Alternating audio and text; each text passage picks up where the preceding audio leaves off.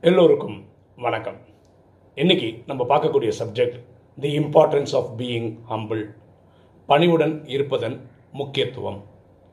ஒரு சம்பவத்தை பார்த்துட்டு இன்னைக்கு டைட்டில் டிஸ்கஸ் பண்ணாமல் ஒரு ரோடு ஆக்சிடெண்ட் நடக்குது.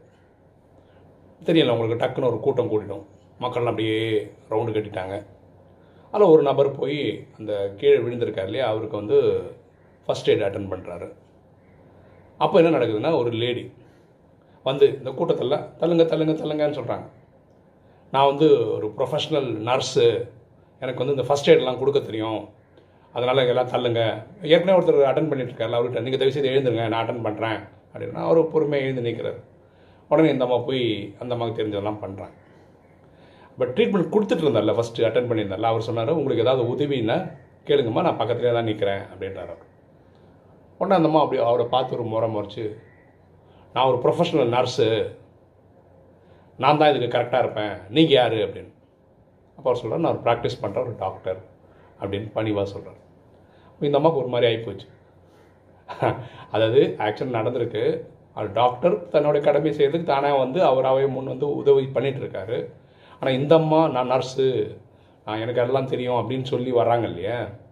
அப்போது அவர் வந்து டாக்டர் வந்து தான் நான் டாக்டர்னு சொல்லி பிரப பிரகடனம் பண்ணியெல்லாம் ஹெல்ப் பண்ண போகல. அவரும் பணிவாக இருக்கார்.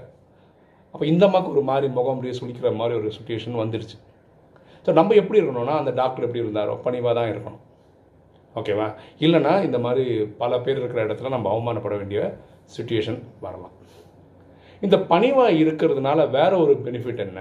அப்படின்னு பார்த்தீங்கன்னா பணிவாக இருக்கிறவங்கள எல்லாருக்கும் பிடிக்கும்.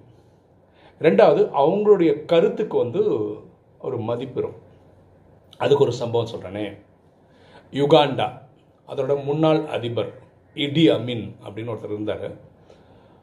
அவர் பயங்கர பவர்ஃபுல் லீடராக இருந்தார் யுகாண்டாவை பொறுத்த வரைக்கும்.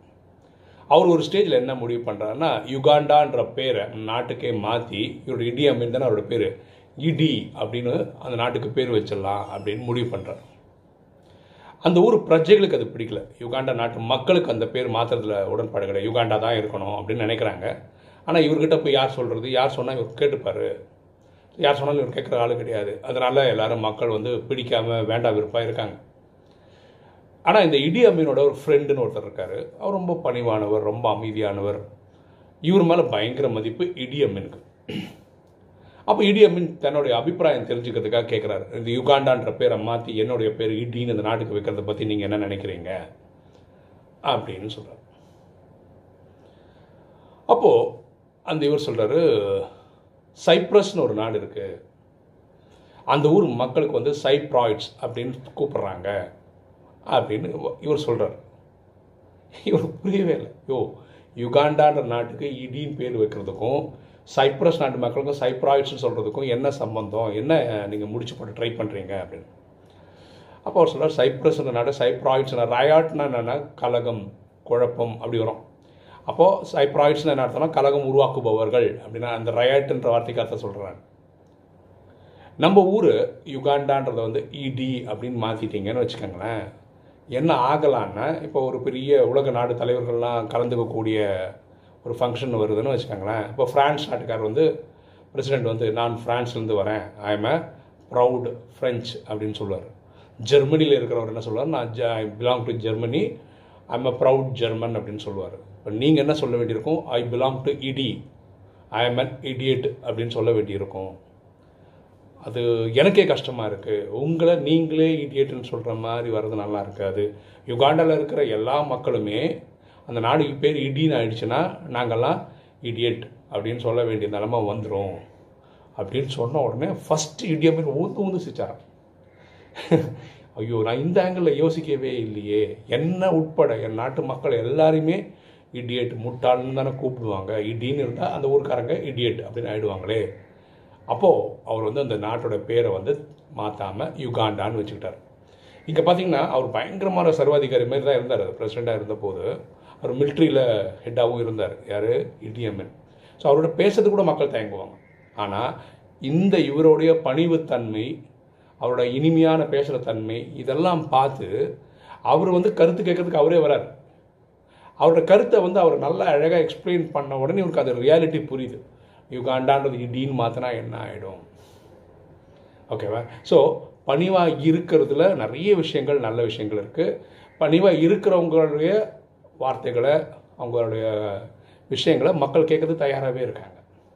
இப்போ நம்ம ராஜயோகத்துக்கு வருவோமே. ராஜயோகத்தில் பரமாத்மா என்ன சொல்கிறாருன்னா ரெண்டு விஷயமா இருக்க சொல்கிறார் ஒன்று எஜமான தன்மையோடு இருக்கணுன்றாரு ரெண்டாவது குழந்தை தன்மையோடு இருக்கணுன்றாரு எஜமான தன்மைனா என்ன? ஃபார் எக்ஸாம்பிள் இப்போ நம்ம யூடியூப் வீடியோ போடுறோம். நான் ராஜயோகத்தை பற்றி வீடியோ போடுறேன்.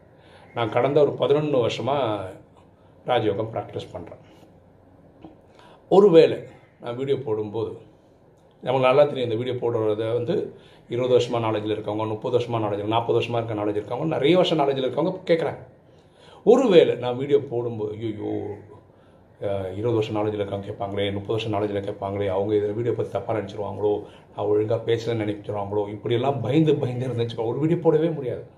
இப்போ வீடியோ போடும்போது இறைவன் நமக்கு சொல்கிறாரு அதை நம்ம போடுறோம். ஸோ எஜமான தன்மையோட போகணும் அத்தாரிட்டேட்டிவாக தான் போடணும் இதுவும் தேவை.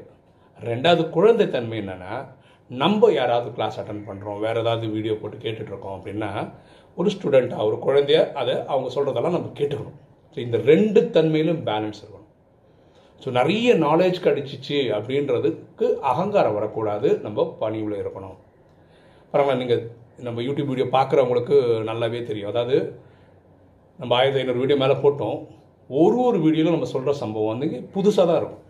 எதுவுமே வந்து அர்ச்சமாகவே எனக்கு சொன்னதே தேவைப்பட்டால் மட்டும் நம்ம சொல்லியே சொல்லுவோம். இந்த வீடியோ ஏற்கனவே சொல்லியிருக்கோம் அப்படின்னு சொல்லி தான் அந்த கதையோ சம்பவம் சொல்லுவோம் அப்படின்னு நான் டெய்லி படிக்கிறோம்.